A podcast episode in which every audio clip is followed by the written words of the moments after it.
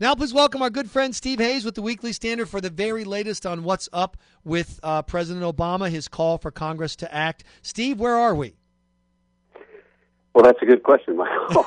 um, well, we we had House Speaker John Boehner and Majority Leader Eric Cantor declare their support for uh, an intervention, military intervention in Syria uh, in one way or another. You have Nancy Pelosi, who's basically supportive, but it seems like both sides of uh, at least the House leadership, uh, are not going to do much whipping or pressuring members to vote. Uh, one Boehner spokesman said it would be a vote of conscience.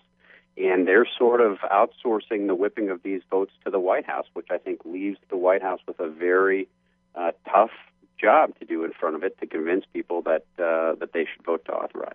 I'm sure that the members of Congress are just as afraid of President Obama as uh, Bashar Assad is right now, Steve.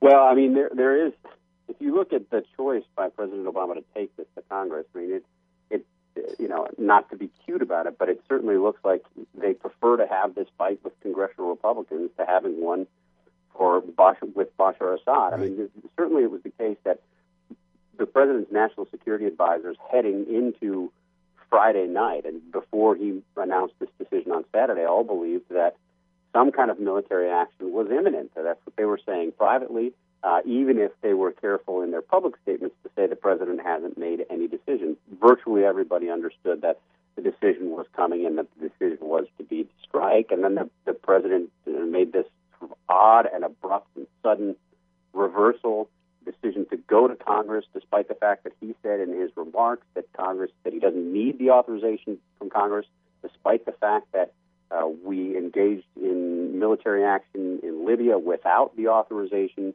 from Congress, despite the fact that this president has been spent the better part of the past three years arguing that Congress is irrelevant, that uh, that he can do and will do whatever he wants, sort of circumventing Congress, setting Congress aside. Suddenly, he's he's sort of been taken by this constitutional this need for constitutional balance and uh, a desire to consult the legislative body. It doesn't make much sense. I've been trying to recall, I'm not a historian, but I did run campaigns back in the day and I've followed politics most of my life. I cannot recall ever a president announcing, I have decided what the absolute right thing to do is. Here are the reasons why I've made my decision, and now I'm deciding to not make the decision and let somebody else decide it. Is, is there anything comparable in American history? No, and, and I would even add one other step in there. I have the authority to do it. So he's decided what to do. He's, right. he's declared that we should be intervening, despite the fact that for the better part of two years, we've seen this ongoing slaughter in slow motion, and the President of the United States has done nothing. Uh, now he decides that we should do it, that he has the authority to do it, but he's throwing up obstacles in his own way. And I, th- I think if you look back at the last two years, going back to uh, to the reintroduction of a U.S. ambassador in Damascus, presented his papers mm-hmm. to Bashar Assad uh, a little more than two years ago. It's easiest to understand President Obama's approach to the Syria question if you start with the assumption that the objective all along was simply to avoid military conflict.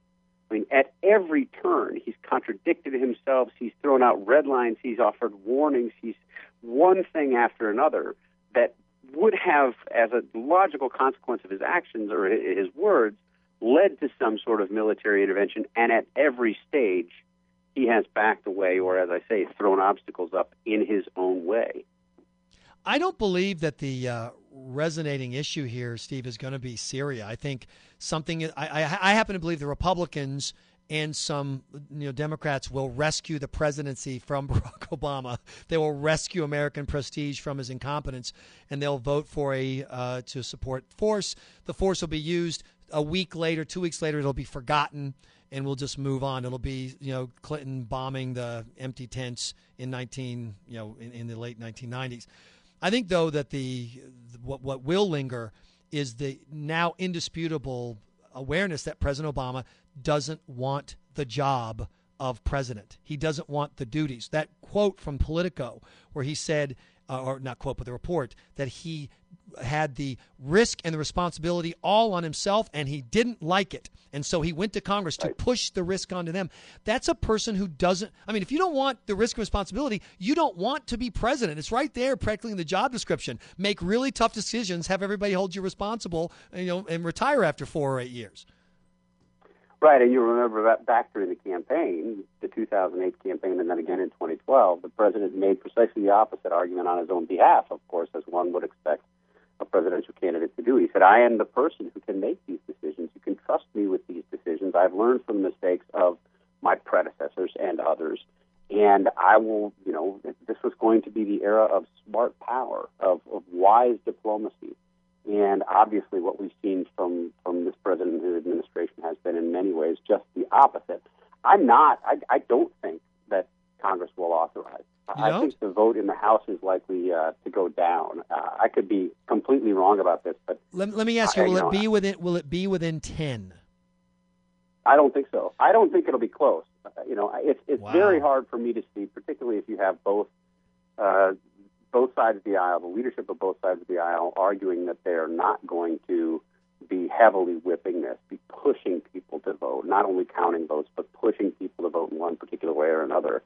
It's hard for me to see how you persuade people, given you know, given where the public polls are, public opinion is, uh, but given this president's demonstrated incompetence, I think there's a large chunk of the Republican majority in the House, in particular, who is they're not with they're not the sort of non-interventionist crowd, the Rand Paul crowd. Right. Uh, they're they're not the the many of the hawks who will probably vote with the president, but they're sort of maybe hawkishly inclined but are deeply concerned about voting to authorize this president after what we've seen from him on Syria over the past. But, but they have to know he's not gonna... breathless, breathtaking incompetence.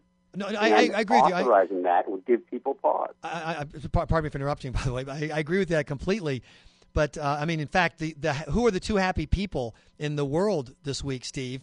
Bashar Assad, who knows that no matter what, he's not going to face a serious uh, military action, and Jimmy Carter, who now has been removed from Urban Dictionary as synonym for worst president ever and replaced by Barack Obama. I mean, seriously, I will I will never say don't pull a Carter. It's now because even Carter wouldn't do what President Obama has done. But I I believe. What about the the notion that that there are enough members of Congress who understand what a devastating blow this would be for America as a whole. That they will just pull up their socks and do the hard. You know, you know look, he's is he the worst quarterback ever? Yes, but the team still needs to have some right. dignity, and they'll step up and they'll save President Obama from himself. You don't think so? Look, I think yeah, I, I think that's the best argument for a vote to authorize at this point. Frankly, I mean, it's the one that you've heard Bill Kristol and others make. I mean, I think that that is easily the best argument that I've heard, uh, in addition mm-hmm. to the argument that, that Jim Ceaser makes in, in uh, an essay on First Things about the historical implications of doing this and what it would mean for future presidents, both Republican and Democrat, mm-hmm. with respect to their ability to help shape outcomes or influence events in the rest of the world. I think the problem with that is it's unclear to a lot of them, and to me, quite frankly, that doing this at this time in this manner with this president will lead to any kind of a desirable outcome. I don't think that the president, if, if Congress votes in favor of this, and if, if President Obama does what he has now said repeatedly and publicly he intends to do, a limited, narrow strike, right. I don't think that solves our problem, and I don't think it recovers the, the loss of credibility that we've seen by his dithering and incompetence over the past two years. And, and I agree with you. In fact, it doesn't even clean up the mess he made just this past weekend. But uh, we're stuck with him as president. I just think there'll be enough people to rally around for the for the country itself. And then there's also this: if he gets within ten votes, Steve, it's a done deal because every anti-war liberal in Massachusetts, excuse me, nine, we were down to nine up here. Every anti-war liberal Massachusetts will vote for it because there's no consequence to voting against to to to the vote the there are places you can go in the country where the Republican Party simply right. isn't competitive, and Rhode Island is another place. You can pick up a couple of votes there. Uh, you know, out in California, Washington State, you will see a sudden breakout of war fever, Steve, from anti-war liberals who know that they can vote. They could. I mean, in Massachusetts, Democrats could vote for cannibalism, and I'm not kidding, and they could keep their seat. So he's got he's got you know a, a, these votes in the bag that he can count on. Elizabeth Warren is not going to vote against the president if he needs her vote. Yeah, that that may be right. I mean, my my view is that it won't be close in the House of Representatives. Okay. But again, I've been I've been wrong predicting votes before. It's mm-hmm. entirely possible that I'm wrong now. But in my in my limited conversations with rank and file Republicans uh, who are still arrayed around the country talking to constituents, um, you know, I think the concern is with this president and his incompetence in going forward under his leadership. One last question: uh, Is there anything? Is there a positive role for Senator for uh, Secretary Kerry to play here, or has the president undermined him by basically coming out after completely contradicting what he says, and of course the fact that Kerry has been such an Assad advocate for so long? Yeah, I mean, I, I think uh, apart from the fact that the Kerrys have, you know, pushed the Assad as a reformer um, idea for a long time, and that they had this dinner, which pictures of, now, which are mm-hmm. being made famous. Um, you know, in recent days and weeks, Secretary Kerry has acquitted himself as well as anybody in this administration. I think twice making very forceful, compelling, convincing cases that the United States has a responsibility to act in this in this instance. If you go and you look at the case that President Obama made uh, about Libya back in March of 2011, with the same kind of, of argument. The United States has a responsibility, moral responsibility to act to prevent this kind of slaughter. Unfortunately, the time that President Obama made that speech, there had been a thousand people killed in Libya. Now we're looking at 100,000, maybe 120,000 people. We've done nothing. The president is concerned, it seems, primarily with saving face at this point than he is with ending that slaughter. Uh, we, we've already seen Bashar Assad breach the red line once. We now know that uh, we haven't supplied any of the lethal aid that President Obama said would be a result of the crossing of that red line. So, what is the president doing? It's just entirely unclear to me that the president knows what he's doing. I, I'm fairly confident that he absolutely has no idea, Steve. Thanks so much for your time. We really appreciate it. All right. Thanks, Michael.